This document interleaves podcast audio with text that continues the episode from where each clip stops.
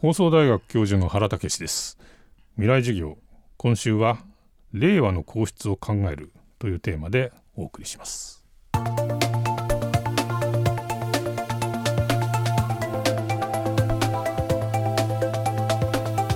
入籍から3週間弱が過ぎた11月14日。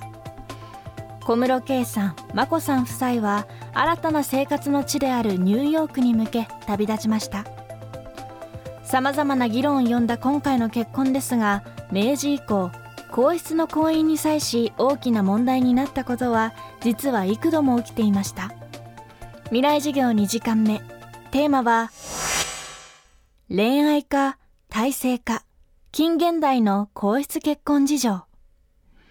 まずは明治維新から30年ほどが過ぎ日本が近代国家として本格的に歩み始めた頃の出来事です。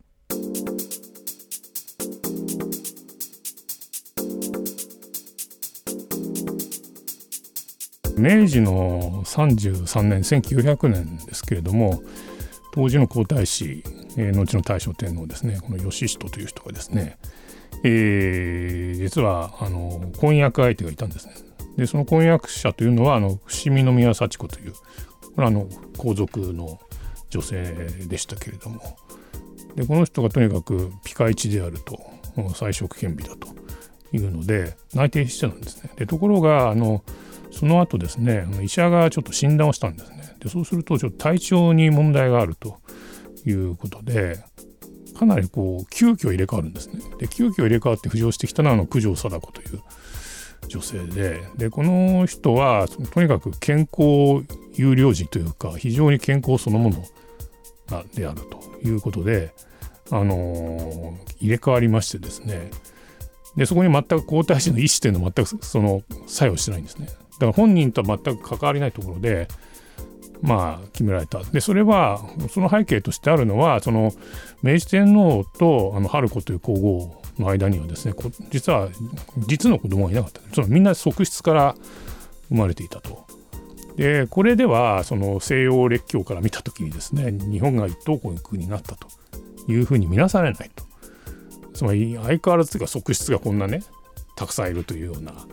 そういうなんていうか東洋の遅れたそれはね国のようにやっぱり見えてしまうのでそれはまずいということでつまりもっと言うと子供が上向えるか産めないかっていうのは結構大事だったんですよ。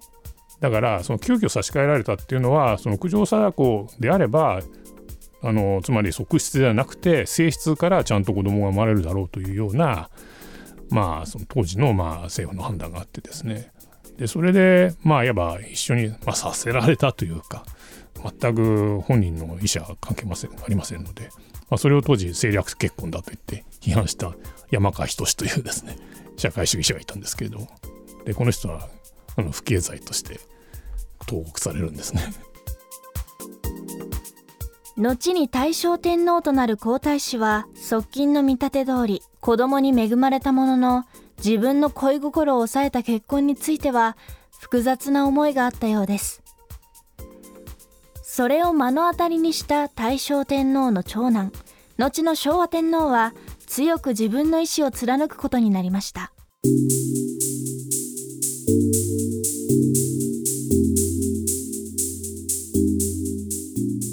そのある意味では医者の言ってることが当たったんだけれども翌年すぐにだから後の昭和天皇ですよねこの裕仁という人が生まれましてでその翌年にあの後の秩父宮康人という人が生まれるでその3年後にはさらに高松のもちろん高松宮信人が生まれるという男子が続けて3人生まれたということでですねでまあ要するにそこでいわゆる一夫一夫制というものが、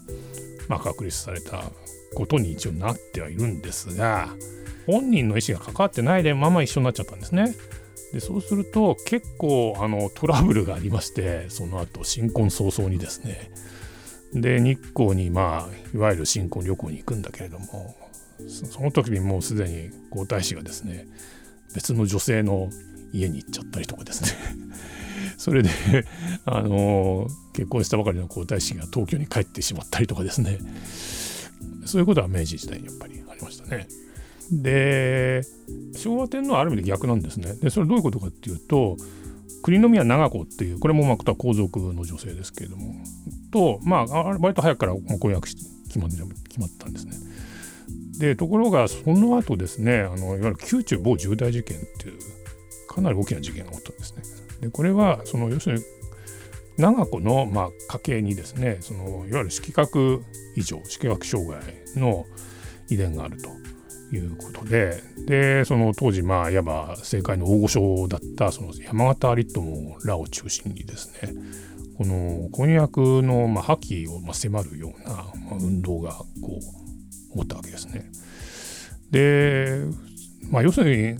政府のそういう人たちからすればその万世一系のこのね天皇家の家系というのは非常に神聖なものででこれからも永遠に続かなきゃいけないわけです。でそうするとそこにそういう、まあ、遺伝が入ってくるということはそういうなんていうか家の連続性を傷つけるものであるということでいわば私よりも公の方が大事だというふうにも言えるかもしれない。でところが広仁親王はですねあの自分の意思を貫くんです。つまりもうそこに恋愛のやっぱ感情が入ってるわけです。どうしても長子じゃなきゃダメだと